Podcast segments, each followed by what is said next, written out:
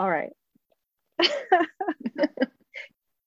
you said your notes are not so structured. My notes are flat out unstructured.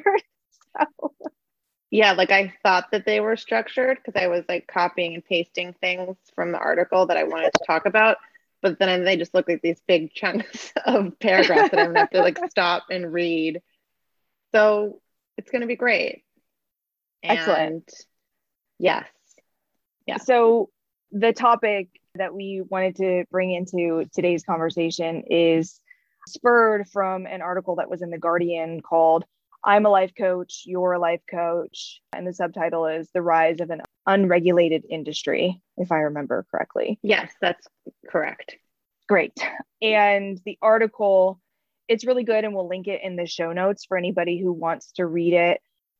A quick synopsis of the article it focuses on Brooke Castillo, who mm-hmm. is a life coach. Look, I've been pretty clear. I don't know who most of these people are.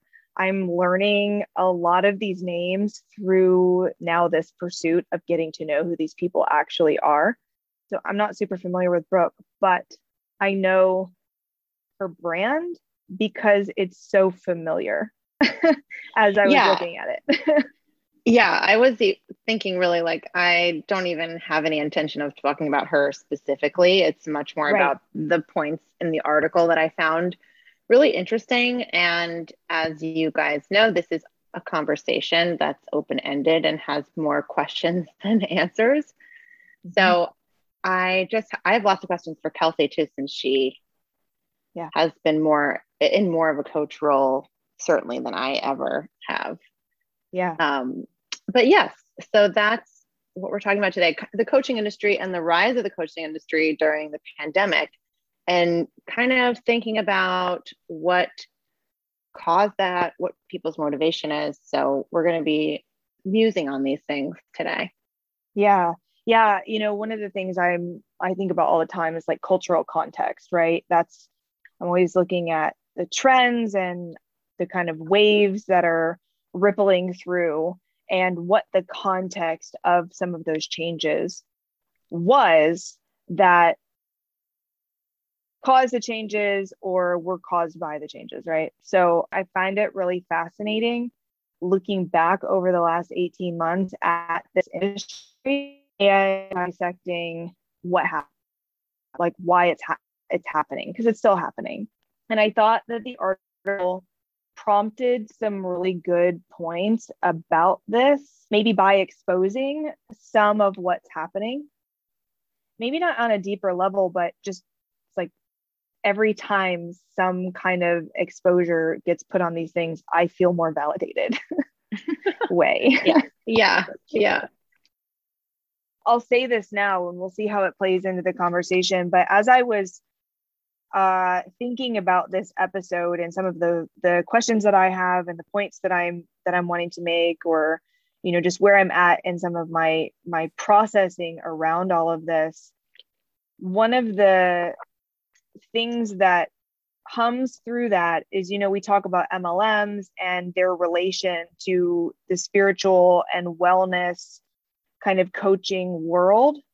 And it got me wondering why are MLMs so popular with white women and the commonalities between the coaching industry and MLMs and again how white culture or maybe some of the values and the ideologies that whiteness supports um, make these models really attractive to certain demographics of people. I think it will come through a little yeah. bit later in a more articulate way, but um, and I I started to look at some stats, but I haven't had time to go really really deep into this thought process. So we might end up coming back to that point on a later episode. Yeah, I was um, going to say, I feel like that's a part of a, a really big conversation, which yeah. I want to have too. And I think we should have all the time. Mm-hmm. Yeah. Okay. Yeah. Okay. So I think the first statistic that jumped out at me in this article is a good one to kind of just plant right here and now before we get kind of into some more opinions or just theorizing. The article says that there are estimates that the number of life coaches grew by a third between 2015 and 2019. And so obviously that's pre-pandemic. So what's happening during that moment? This is where I where I start to think like okay, what's happening during that moment? That's the time frame that I started to be active in the work as well. Um, for me, that really started at the beginning of life coaching is kind of the turn my work started to take at the beginning of 2019 okay um, and so that's the timeline that that i'm working with personally for context um, so yeah a third between 2015 and 2019 and i would love to know a number um, if anybody has this or wants to look it up of how much what percentage the number of life coaches grew between 2019 and now? I know that um, it, hold on, there was some statistics in there. Oh, it doesn't say that the difference, but I know that the life coach school, which is Brooke's School, made 37 million just last year because of the jump in revenue. That's gross wow. gross gross revenue, so that's not, you know, profit, but Holy moly. Yeah. And obviously she is one of the top, you know, that that's a very it, it's it's it is much like an MLM because it's made to it's presented as though this is an accessible career for everyone. Yeah. and right. it truly is not for many reasons, which we'll break down today. So, yes, I don't have that specific statistic, but that does I give do some context. Yeah. That's how that's how much people are investing in the pursuit of this career. Yeah, and it's just just through her channel, just through her platform. Yeah. It's wow. really well we can start with the money stuff because I think that's a big part of the conversation. Yeah. And we were talking a second ago about, and we won't get into this too much right now, but why certain demographics are attracted to coaching versus other demographics. And I would also want to point out that there's something about, I think, you know, privilege culture that leads people to want to. I don't know, it's tricky because I know that it's not that's not true across the board but I do think that very much like an MLM, I think you're sold on a final product rather than necessarily the process to get there. Mm. And yeah. But yes, we can talk about the money, the money stuff for sure.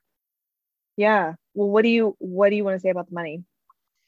Just in terms of how mounting these programs can like costs can get and how it's really this it can lead okay well i have to do this program then i have to do this program then i have to do this program and then all of a sudden you're thousands of dollars in debt trying while you're being encouraged to create a business for yourself. And there's something really off about that. And mm-hmm. and listen i do agree with taking risks. I do agree with investing in yourself.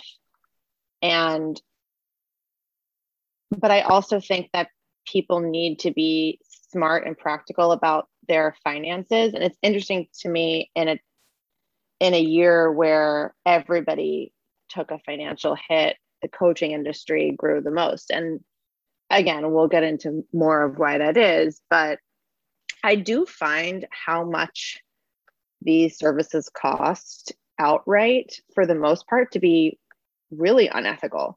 There are a lot of people that are very affordable, you know, that they do every once in a while they'll do a thousand dollar course, but everything else they have in their platform is really accessible cost wise, right? Mm-hmm. So I think that's really important to have a variety of costs but I do see, you know, these all the time, these big trainings and they're thousands of dollars. And I, I just feel it just always felt, I don't know, it, it's it's tricky. I think if you are a business owner, spending more on your business to grow it is great. I think some of these things can be invaluable. They can create a return based on the work that you do on yourself and your business, of course. And I'm not devaluing that at all. I just really do think that it's such a case by case basis. And there's this expectation that everybody should be spending more than they're making more than they're bringing in in order to build a business. I think that's what I'm getting at. Sorry, in this super long-winded way.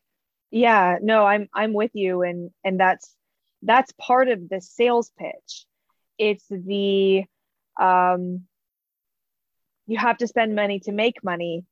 The the weaponizing of that because there's truth in that, right? You do yeah. have to spend some money if you want to start a business, you're going to need equipment, you're going to need permits, you're going to need to know how to do the things that you need to do.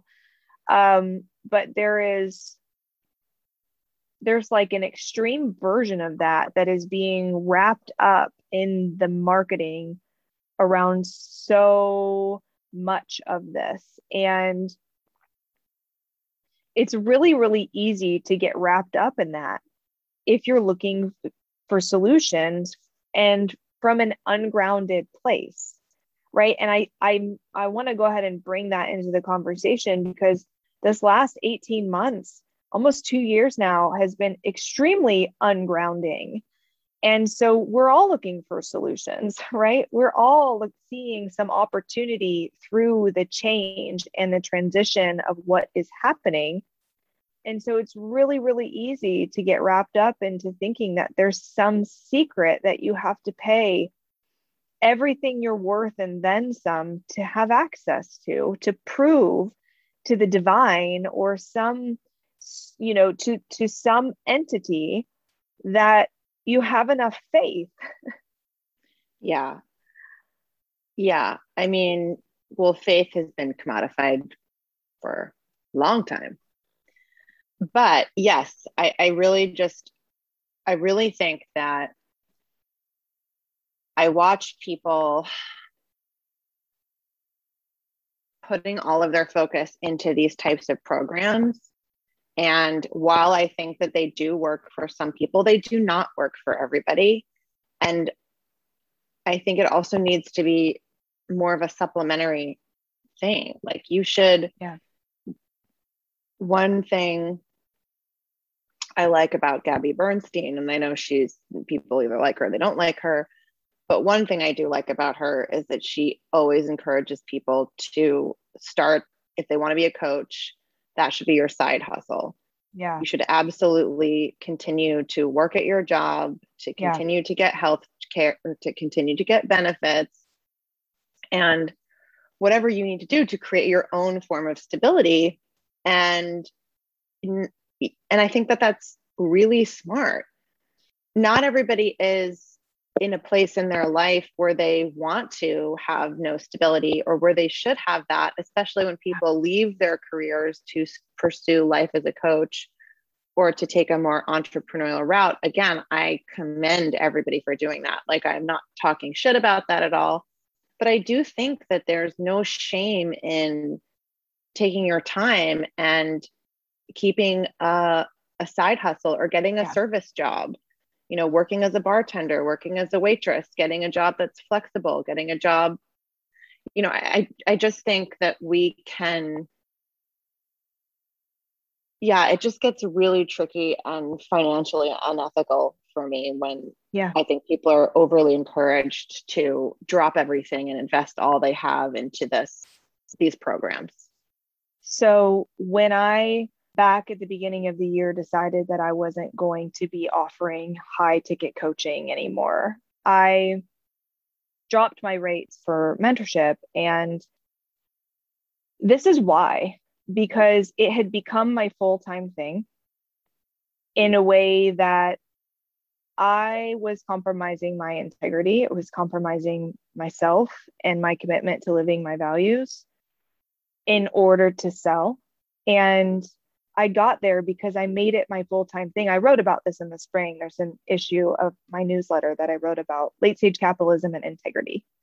When your income, when your livelihood, when your survival depends on your creative expression, there's always going to be a lot of encouragement in the current systems that we're in to compromise yourself in order to make money. And so I dropped all of my rates. Mentorship is no longer it's it's only a very very small part of my work now and it will continue to be going forward. It's everything you just said, Ashley. Yeah. Uh, you know, I supplement with other work. I have other projects. I got a part-time job in order to make that available to myself. And looking back, and this is what I what I'm adamant with with my my people now, they all have full-time jobs because they're not yet in a position of being able to not work full time. I did that and I went bankrupt. I made a bunch of money. I made a lot of money. Um, not as much as, you know, a lot of life coaches are sold that they're going to make. I made enough money to live in, in central Ohio and to sustain myself. But I also spent so much money because I thought I had to.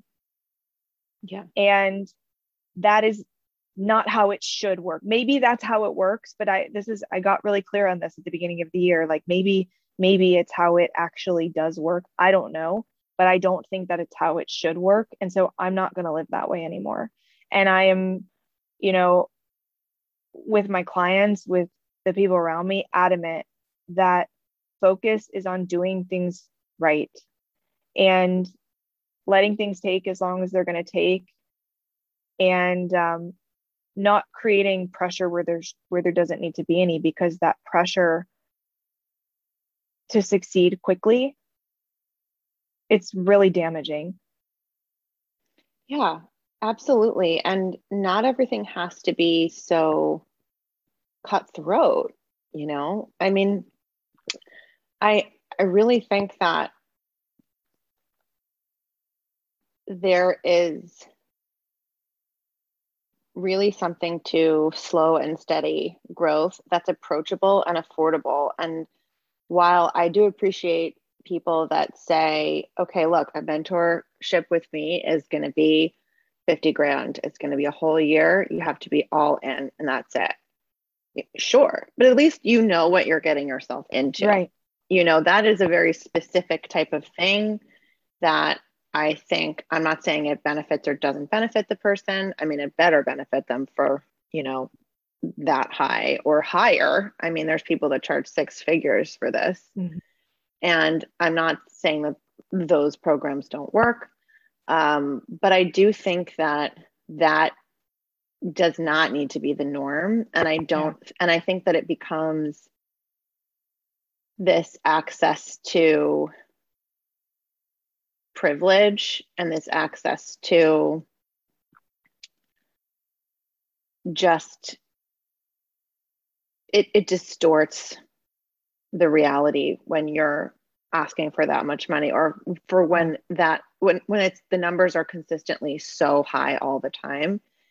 It just i don't know that that's the best way. I think it's a way but i just don't think it needs to be so normalized I agree with that. And, you know, it's to go back to, you know, the ethics of being the coach who is setting the numbers. I do think that it's the responsibility of the coach to meet a meet a potential client where they're at. And much to the dismay of pretty much every business coach I've ever worked with, I have pretty much always met my clients where they're at because I just I really believe in that. That that $50,000 is not going to be much of anything to someone who's already making millions of dollars. But to someone like me, that's not accessible right now. And so, as the coach, knowing who you're talking to, you know, and being able to say, I'm not the coach for you. Um, do not spend this much money. You know, if you don't want to lower your price, just say, don't spend this much money right now to be able to have a conversation with a potential client to say like where are you at? What what's really going on? And i don't know. Do you have thoughts on that? Yeah i mean i do think that it's it's really okay for people to ask for to be paid and to be highly compensated for the amount of work that goes into taking on a one-on-one mentorship and i agree. uh, and, and i'm not saying i have the answer to this but i do think there's an issue with if you do that consistently and that's your only revenue stream then you're pretty much only catering to women of a certain demographic and that gets tricky yeah know? if you're saying you can only have me if you can afford it then you're really right. only so i i really appreciate when people have like i said multiple offerings where they have mm-hmm. offerings that are that are on a scale of high to low that way that there's something for everybody in each financial demographic or commitment level. I also think it's the commitment and financial com- uh, commitment being so synonymous in this way that feels really kind of shame based i'm not into very much like oh well you're not committed if you're not going to spend your entire yeah. savings from this entire you don't want it year. enough you, you don't, don't, want, want it enough. enough right i have real problems with that just yeah, because absolutely. again it's not necessarily the most responsible thing for somebody to do and that's also like saying, I'm the only one that can help you. That person can maybe find an affordable therapist to unpack yep. some of those issues or take an online business course. And while they may not get everything out of it, they're also not compromising themselves financially. Yeah. So I think, you know, that, and then also, I think that people raise their prices in order to elevate their mm. lifestyle. And that's they also do. really tricky because, I'll, again, on the one hand, as you grow, as you elevate your own practice, you can elevate your teachings, you can charge more. Mm-hmm. But then, just because you want to live a certain lifestyle, that's not the responsibility of your clients to fund that. And it's also not the responsibility. I mean, you chose to be a coach, you know, yeah.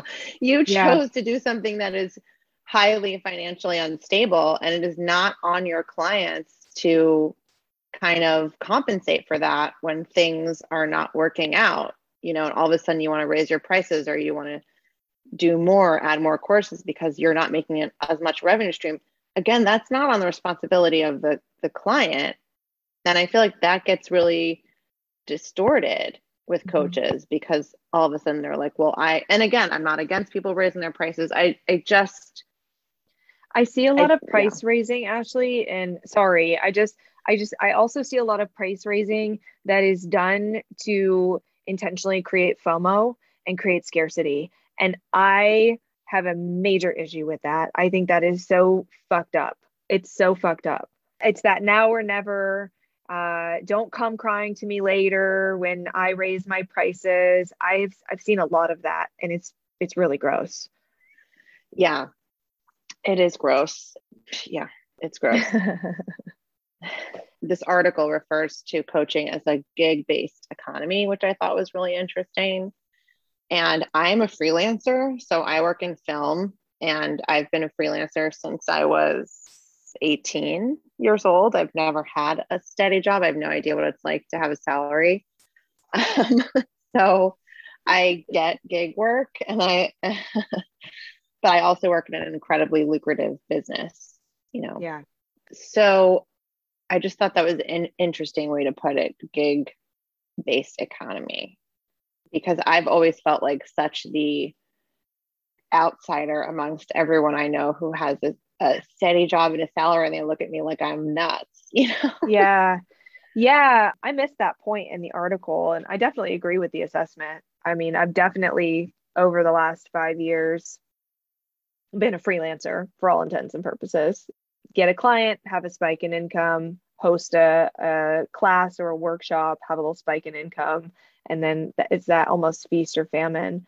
And it's not for everybody. And I, I'm so I'm so glad that you brought that up because it's not for everybody. Not everybody has a nervous system that can handle that and even now I I'm in a place of like I can handle it until I can't and I'm learning to sustain my ability I'm just learning about it right? So even if maybe we're not made that way um you know from the beginning this skill can be learned a skill to be able to live within the context of those waves of income right? And the lack yeah. of security that the, the lack of the feeling of security that can come with a salary or like tips working you know a serving job or something knowing that you can get your hands on cash in any given moment it's taken me years now of being being full-time self-employed and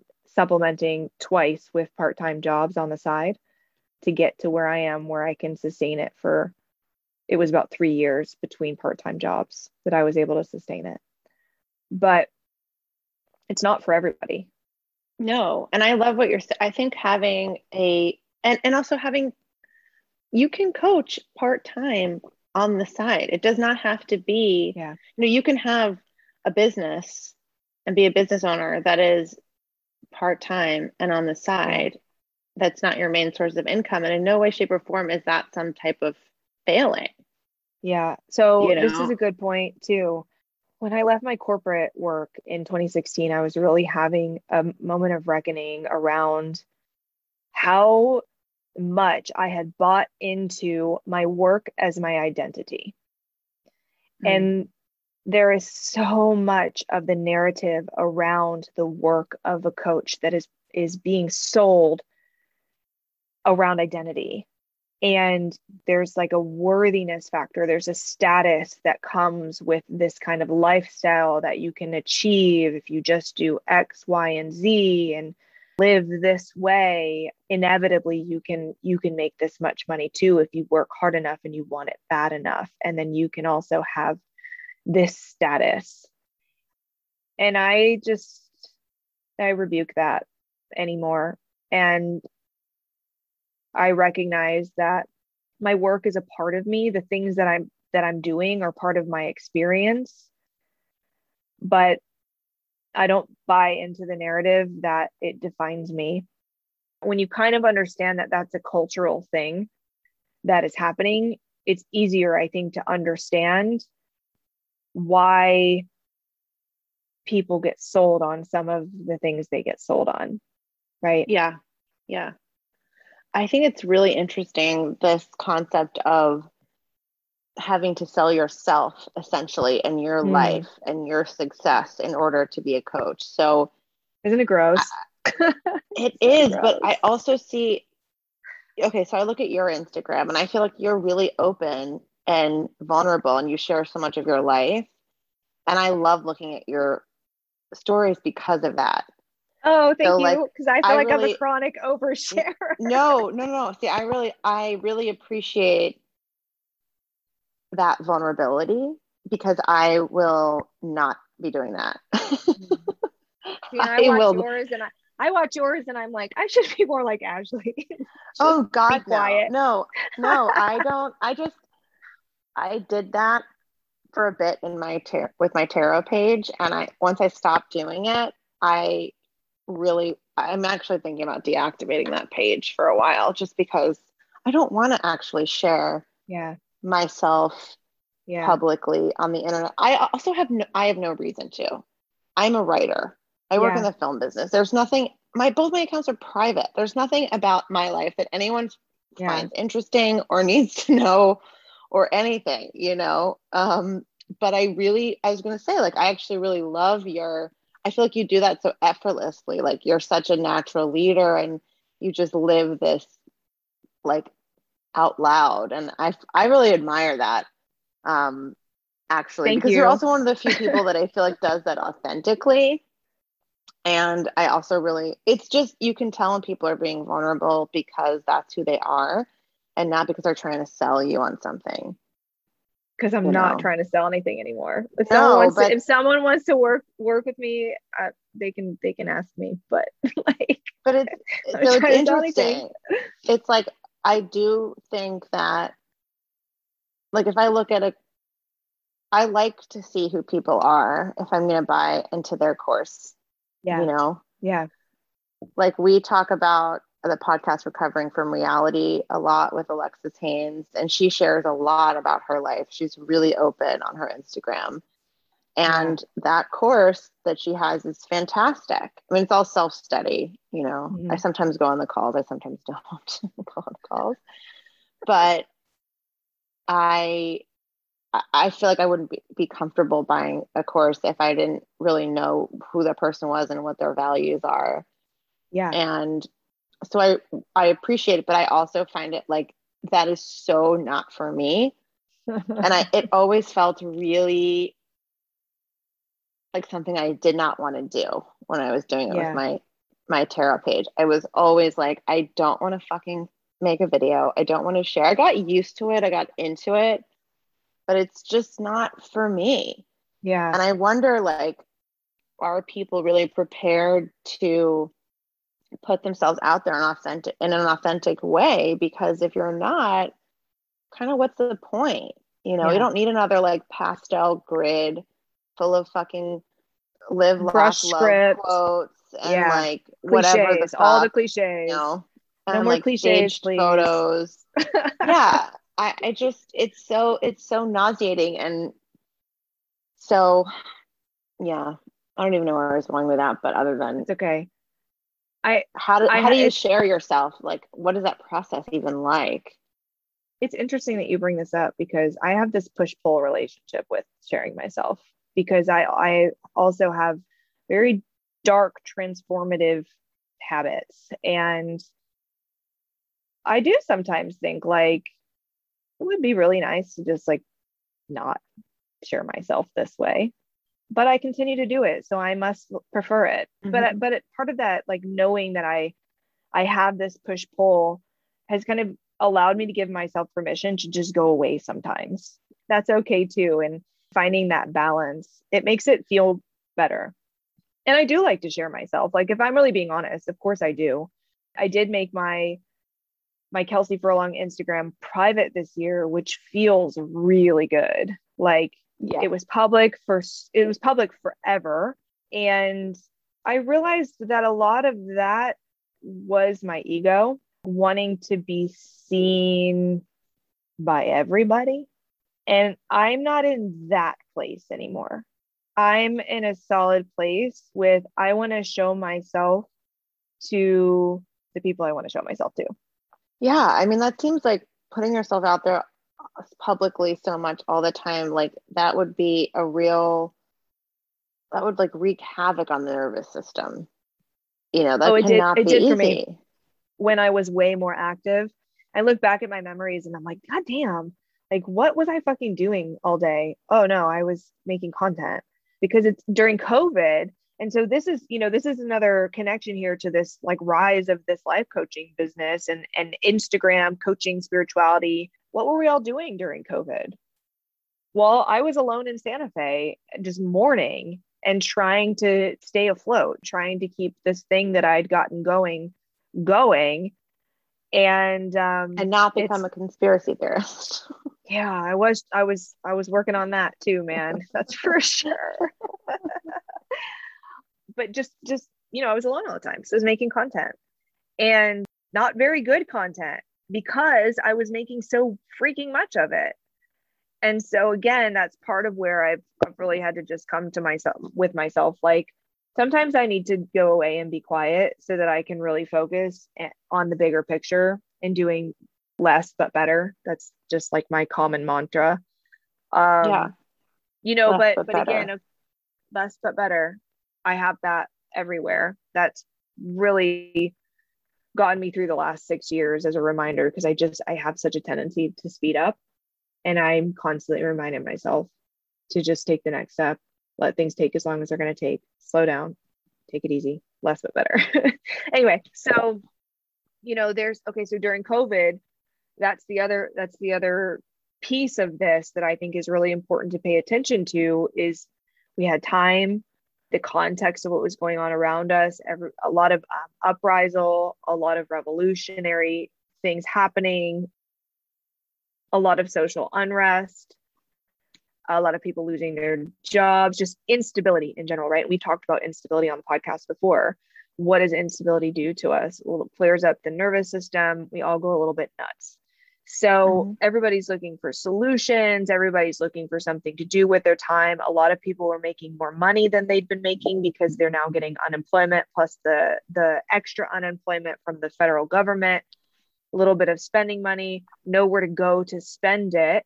We're all online 24 fucking 7 looking at bright and shiny people who were not so affected by the pandemic because they'd already been on this lifestyle kind of path with their work. Does that track for you? Yeah, yeah, yeah. And so it's not hard to understand why all of these people are getting hooked into thinking that this career could be the ticket that they're looking for to have the level of freedom that they that they want.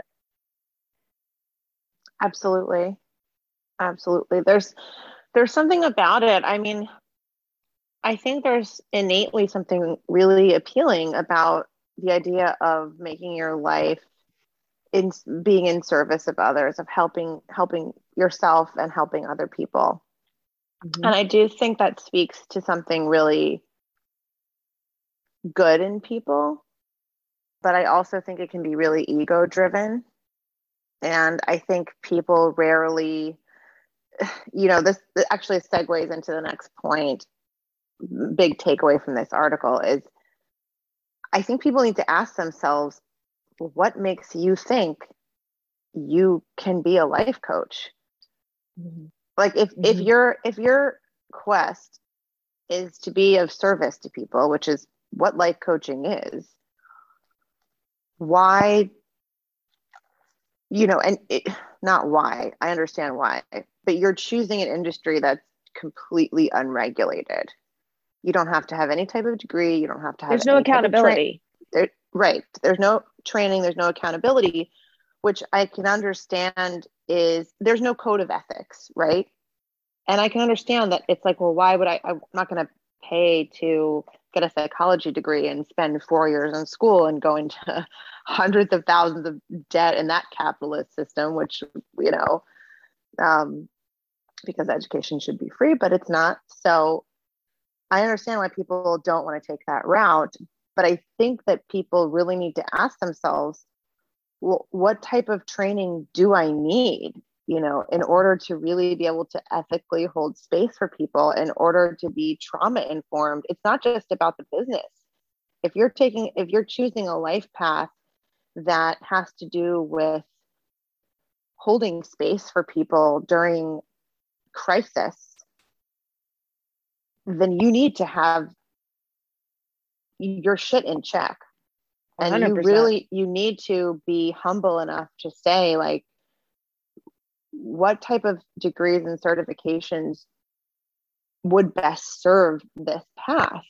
And it's not just about, you know, Esther Hicks and Tony Robbins yeah. and all of this. And your intuition me, and the way that you feel. Me, me, me, manifestation, abundance for me, me, me. You know, is that why you want to be a coach? Or do you want to be a coach to help people? Because if you want to be a coach to help people, then you owe it to the people that are going to come into your path to be ethically sound, you know, and stable and stable. And stable. And also understand how to best guide people through yeah. who god knows what they're going to come to you with. Yep. So a couple of things. The first thing that i'm thinking right now is okay so you're talking about you know the ego ego driven motivation toward helping people there's a savior complex wrapped up in that. And so again, I'm asking like I'm asking questions and I don't have stats for this episode. Um, so I think we'll have to come back and like really give some facts. Right now I'm just sort of exploring, I guess. But I I wonder, I would like to know what the numbers are for the percentages of white women and black women or or people of color, indigenous people, same as I'm asking about the MLMs because there's so many connections here in general. I'm wondering about the stats. because I feel like I know already that it's mostly white women. And why is it that we would be more drawn to something like that? I could throw some ideas out there. Okay. I was trying to say a big word and I was like, nope, that's not coming out of my mouth. So close. Not today. Not today. Not today. So I think, how do I say this? I know we brought up Maslow's hierarchy of needs pyramid on this show before. And I think we should link to it in the show notes because it is one of the most insightful social um, theories, I think. And whether this is directly based on the correlation between race and poverty, the correlation between race and class, the correlation between race and access. Um, I mean, those are their own statistics right. in and of itself. But I just, I want to point out that when any type of disenfranchised group, and as we know, historically, people who are minorities, people who are of color or who have disabilities are more disenfranchised. So when you're dealing with the basics of human needs, safety, shelter, food, and that's true for white people as well. Again, I'm not making this about this is not so black and white, so to speak. Mm-hmm. But it's more about socially where you are for whatever reason. There's so many factors. When your focus is on trying to survive, the idea of dedicating your life to self actualization is not on the table. Yeah. The idea of living your life in a way that is all about your own personal growth is an immense privilege. We were talking about Rachel Hollis earlier and that whole debacle with, you know, her. I have so much to say, but not today. Yes, but not today. but in, in, in essence, she was called out for having white privilege and her rebuttal. And I know that she does come from, she doesn't come from money. And her rebuttal was, I've worked for everything I, I have, and and I, I'm she has. I'm not doubting that, but she doors have opened for her to get to this place as a coach, to get to this place to live self actualized because she is a white woman. Doors that are not available for women of color are available to white women. That's a mm. very obvious fact. I don't feel like I need to state that further and to not acknowledge that that's part of your success is wrong and also why even fight it you right. know why even fight it right. Of course it's part of your success it's part of my success i'm a white woman of course i've had privilege because of that. Mm-hmm. Is that fair no but of course i have and to say yeah. no I've i it's i've got everything i have because i've worked hard that's bullshit it's that's, bullshit that's part of why I've had. So when you have people that are saying, you know, you have to get up at 4 a.m. and it's like, well, there's a lot of people that have to get up at 4 a.m. because that's what their job requires them to do, not because they can sit and meditate and, you know, align themselves for the day. Like, and that's even more of a reason that these practices should be more accessible to people yeah, I totally agree. Thank you for saying all of that. Yeah. I totally fucking agree. So there's a line in the article, the Guardian article, where Castillo says, helping the mental and emotional health of the human species is a reward in and of itself. And on top of that, you get paid for it. It's a beautiful thing, my friends. And I wrote that down in my notes because that really pulled up again. I, I continue to kind of come back to this argument around species supremacy and supremacy in general, thinking that you innately know how to help another person is such a colonial way, it's such a colonizer way of thinking with that if you don't have a certain level of expertise, a certain level of training, that you're just innately qualified. uh, I really, really, you know what I'm saying? Like, I really, really struggle with this. Like, like, sorry, I just can't. Are you picking up what I'm putting down? I am. I am. Like, and that's why no, that's why I bring this back to race because there there is it's it's white culture, right? And and I know the race thing I I really have a hard time talking about it. It's touchy, but it shouldn't be because it's not about my white skin. It's not about your white skin. It's about it's about the culture that has been perpetuated through white communities and the beliefs and the values and the ideologies that this culture is founded on. And so when you have someone like Rachel Hollis say, well i worked for everything. It's because she really she really believes a certain way. And so she's getting defensive because she she she really has this these ideals that are forming her experience that are driving the behaviors. Do you know what i'm saying? And yeah so there's yeah sorry. I just it's okay. I just like it I'm I'm really trying to figure out how to articulate it in the most effective way inside of these conversations. There are all of these underlying ideas about meritocracy and productivity in general that are driven through capitalism. They're driven through the system and the culture that we've we're now pretty indoctrinated into. And um, that's why I just I keep raising the question like why are white women so attracted to certain things like this? And that's one of yeah. them. Yeah. Right. Like, is there this correlation of I feel that I know best and I can save you and I can help you and I don't actually yes. need to go through the protocol of degrees and I don't need to do just me and my existence. Yeah.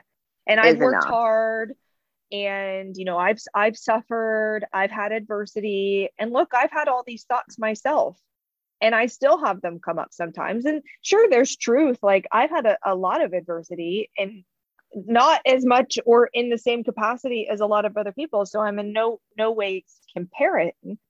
But you know, I really encourage people, and I have this conversation with myself all the time, just to check in with that. You know, why do I think I'm qualified yeah. for this? Why do I why do I want to do this in the first place? You know, and what's really what's really driving this?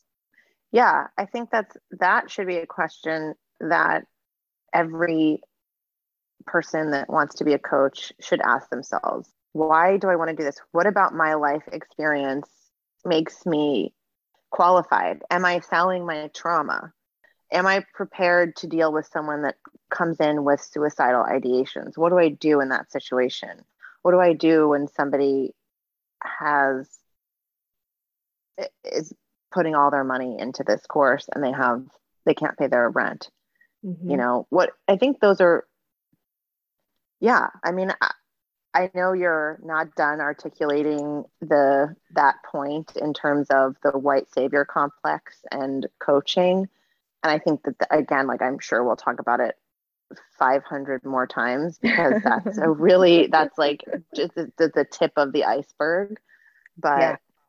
I just think, and again, I, I think people have a lot of really good intentions getting into coaching, but what I think Kelsey and I are both saying is just that it's important to ask yourself why and to look at the cultural context of why you feel that you are the one to help people.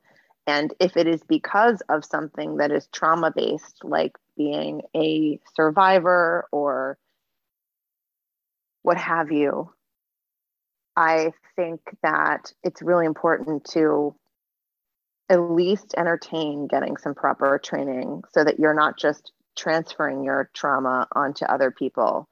Because also, your way of healing yourself does not necessarily mean that that's the best way for other people. Yeah. And so you have to be really careful, I think, when you're, if your niche is, you know, I healed my cancer through CBD and green juice, let's say, you know, which is problematic. I think you you know you got some work to do. I'm not saying that your points aren't valid because I think both those things are really um, healing for cancer patients, but you know what I'm saying? Yeah. Yeah.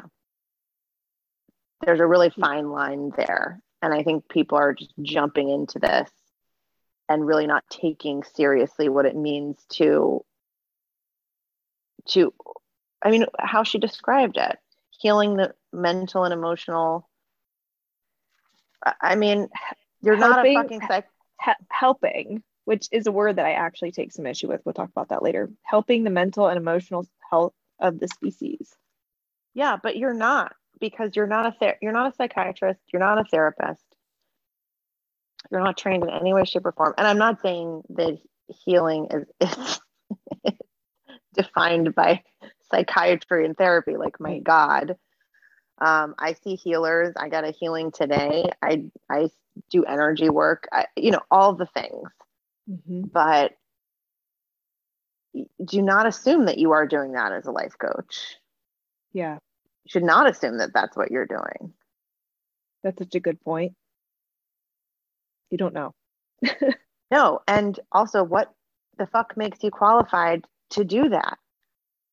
Because you can tell people how to sell essential oils. Like, what the fuck are you doing to help people? You know, really? Mm-hmm. Like 90% of life coaches, it's just the same regurgitated bullshit over and over and again. And even the ones that are successful, they're just regurgitating their own yeah. bullshit over and over and over again. It's the same fucking stories and the same points and the same things. And it's like, okay, it's not real. Go. Some of the other points that I take issue with in like the the marketing and the selling of coaching, like becoming a coach too, um, which we can talk about in another episode. But I just I had just written down like, you know, it's problematic that it's only the work is sold as really only being sustainable as long as you're willing to continue to spend more and more money. Yeah. Which yeah. I think we should unpack later. Yeah, Ashley, that what you just said, everything about that is so valid. Is there anything else that you're wanting to bring into the conversation that you feel like we didn't cover today? I think we're no time to wrap it up. No, and I would love to hear from people who are coaches or who are thinking about becoming coaches because I just want to reiterate I'm not knocking that as a yeah. choice. I think it's a very um, noble path in its essence. So yeah. I'm just curious to hear more opinions than just my own, you know? Yeah, I'm I would also like to invite that. And I, I feel the same as much as I've shared my own discomfort within within my own experience coaching that I know that that is me. That's only my perspective and my experience. Um, I also agree that just in its essence, it's it's honorable, uh, but there has to be a level of discernment, and there really needs to be a lot of humility like so much more humility than what we're seeing right now explode in order for the industry to have any integrity. And if I could express the objective that I would love to, to have for the industry, I would love to see it really cleaned up. I would love to see it thriving in a way where it did have integrity. And was really serving people. But I don't think that that's the majority of what's happening right now. And so, for anybody who is wanting to get involved or is involved, yeah, I'd love to have a conversation, but also just some things to think about. There are a lot of traps. there are a lot of traps. Oh, this is what was on my mind. And I, I think that this might be the point. You know, you said a lot of really well intentioned people get involved in the in the work of coaching and of leadership in general. And we all will be really wise to continue to remember that it's actually the impact that we're making that matters. It's not our intentions. I think that's the point that so many miss. You know we just talked about rachel hollis. We can talk more about that if people want us to. I think that's a, a good example of some pretty essential lessons in leadership yeah what's the impact and you can't know what the impact is going to be unless you understand who the people are that are going to be impacted by it and what the context of their experience is as much as possible. Yeah. And you are willing to hear feedback. And when you're wrong, say, okay, I'm sorry. yeah. Yeah. And then do better. Right. And then do better. So, yeah, it's something definitely to watch. This the way the, that the industry is kind of bubbled, and I've I've been predicting it was going to kind of um, explode. Is that what bubbles do? They explode. Pop, they pop. It's going to pop, pop. sooner than later. So we'll. I mean, we'll see. In some ways, I'll admit that I would really love to see that happen, but I also know that there are a lot of really good people in the industry, and so I'd like to see just more reform. Yeah. Great. All right. Thank you. Thank okay. you. All right. We'll see you guys in a couple weeks.